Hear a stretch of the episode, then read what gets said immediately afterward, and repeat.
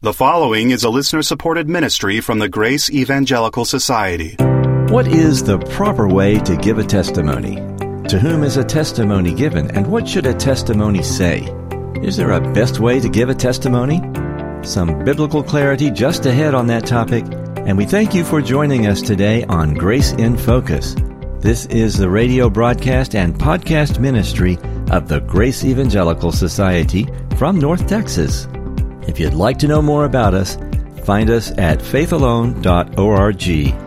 And at that website, you can also give us feedback on how we're doing, and you'll find thousands of free articles to read there that we and others have written on free grace theology.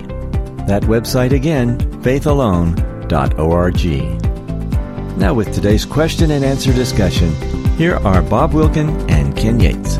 Hello, welcome to another episode of Grace in Focus. This is Ken Yates and Bob Wilkin, and, and, we are continuing to answer questions that people have sent in.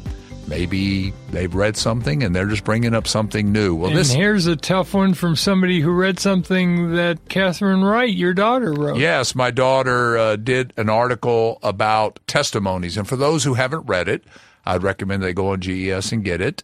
It is discussing the way we typically hear Christian testimonies. And what Catherine says is that typically what we hear is, I was this nasty person and I changed my life. God saved me, and now I'm not a nasty now person. I'm a wonderful person. Now I'm a wonderful person. Yeah, so it's kind of like this is the way we were trained to do it in Campus Crusade for Christ.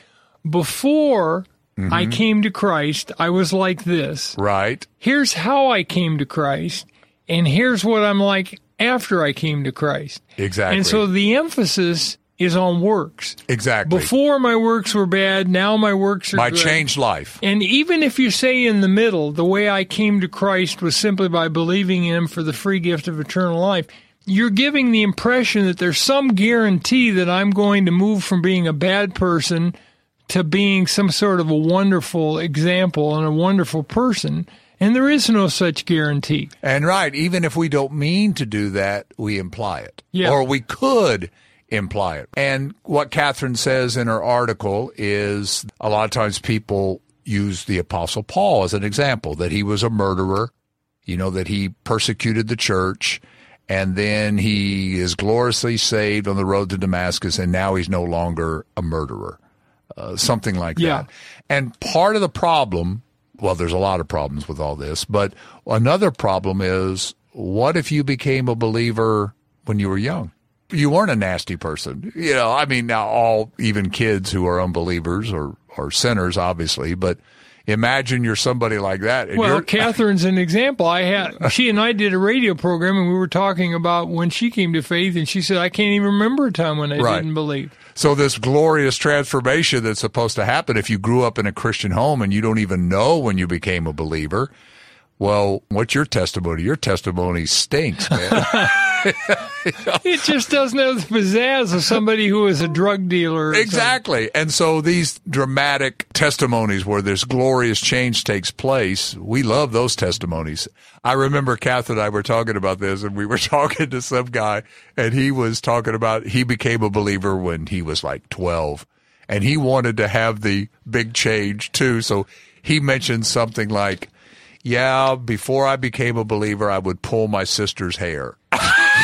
you know, and then after I became a believer, I stopped. I, I, quit pulling, but you know, I have to come up with something. There has to be a change, you know, or or I stole the cookie out of the cookie jar before. Yeah. But man, after I became a believer, I told mom I'll never steal a cookie again. Yeah.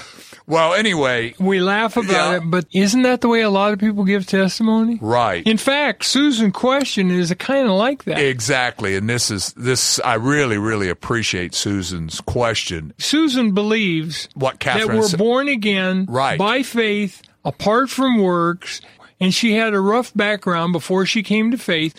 So she wants to know is it a good idea for her to talk about what her life was like before she came to faith and after she came to faith, how it changed?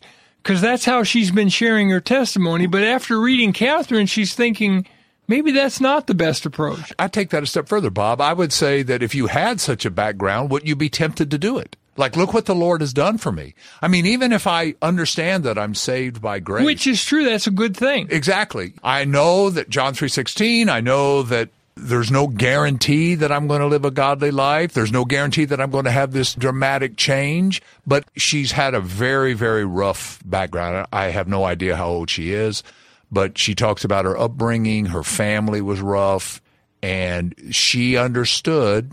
I'm saved by grace through faith. And that's uh, when she was born again. Yeah, and And, since then, her life has really turned around. Well, she doesn't live that anymore. She's not experiencing that. And so she could say, wow, look what he brought me out of, you know, and now she doesn't explain what her life is like now, but I'm assuming it's much, much, much better. And so she says, is it a good way to give her testimony talking about that? Now, one thing I just want to say about this is that even though people use the Apostle Paul as an example, that he was this dirty, nasty, filthy murderer, which he was, but when Paul talks about his life before Christ, He says he, says, was blameless. I was blameless. According to the law, I was doing what the religious people told me to do. And so Paul really doesn't fit, and that's part of Catherine's article. Paul doesn't really fit with the normal way we give testimonies.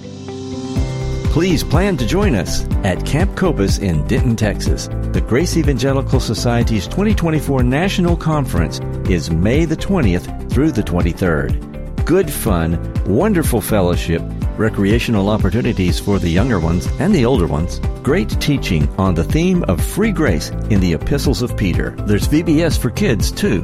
More information and online registration now at faithalone.org slash events. That's faithalone.org slash events. Please come and join us. So this is uh, Susan's question. How should she handle this? Because I'm reading between the lines. She doesn't want to give the implication that, well, I've had this dramatic change in my life. Even though it's true, I understand that I was saved by grace through faith. You know, I think, Ken, it's important that we discuss what type of testimony we're giving. Mm-hmm. The word testimony is, you know, martyreo. Uh, oh, we get the word martyr from it. And the idea of testimony is what someone does in a court of law, right? A You witness. testify, you witness. A witness, right? So, are you witnessing to a Christian audience about what God has done in your life? In that case, I think telling her whole story would be a wise move mm-hmm. because she's not trying to tell anything about how she came to faith in Christ.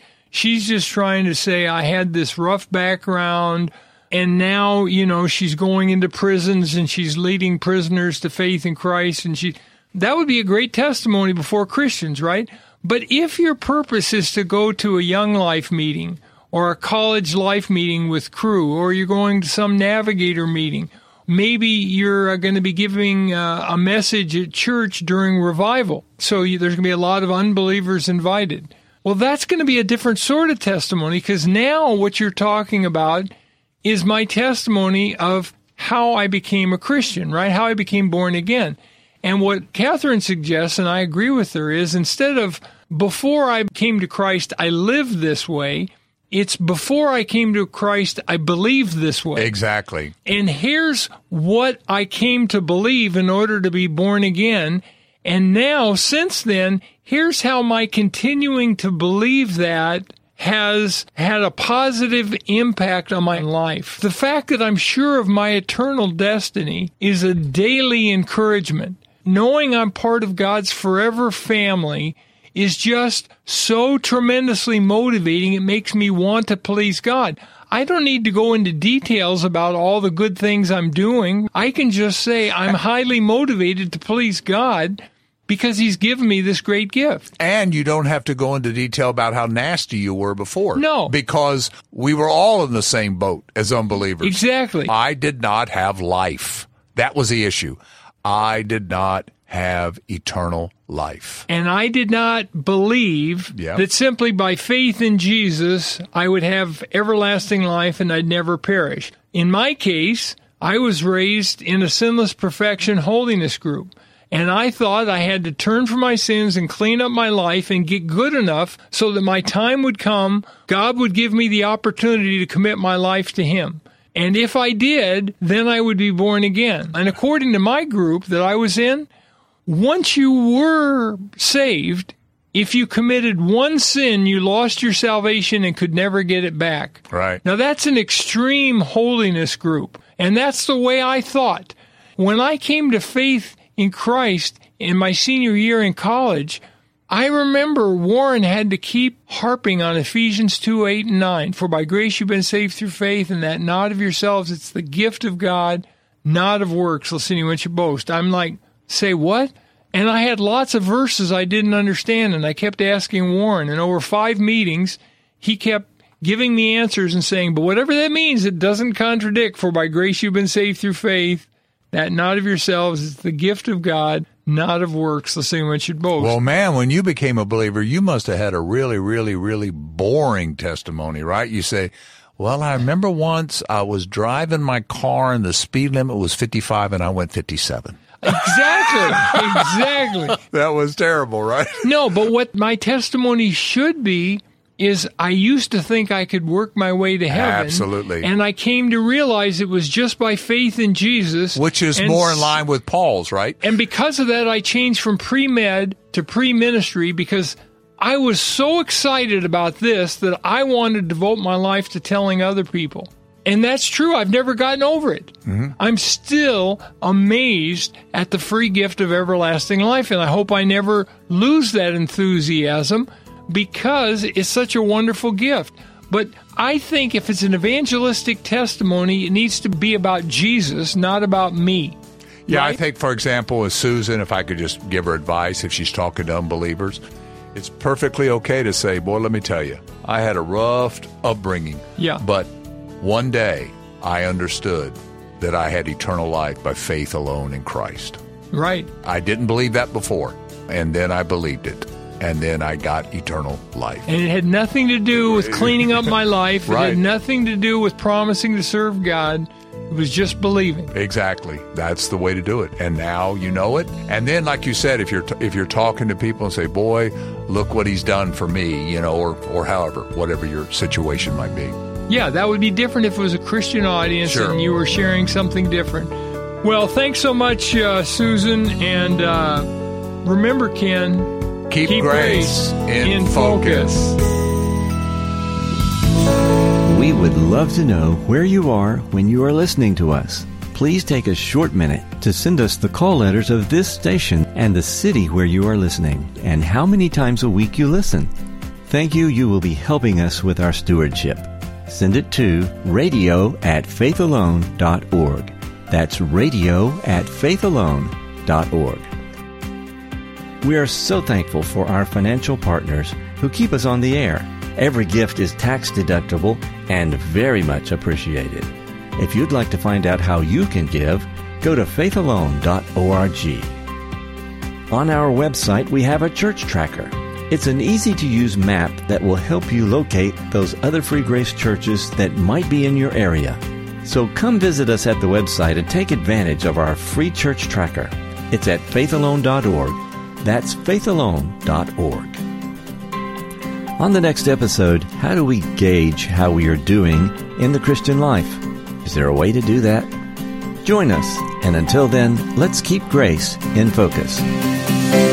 The proceeding has been a listener supported ministry from the Grace Evangelical Society.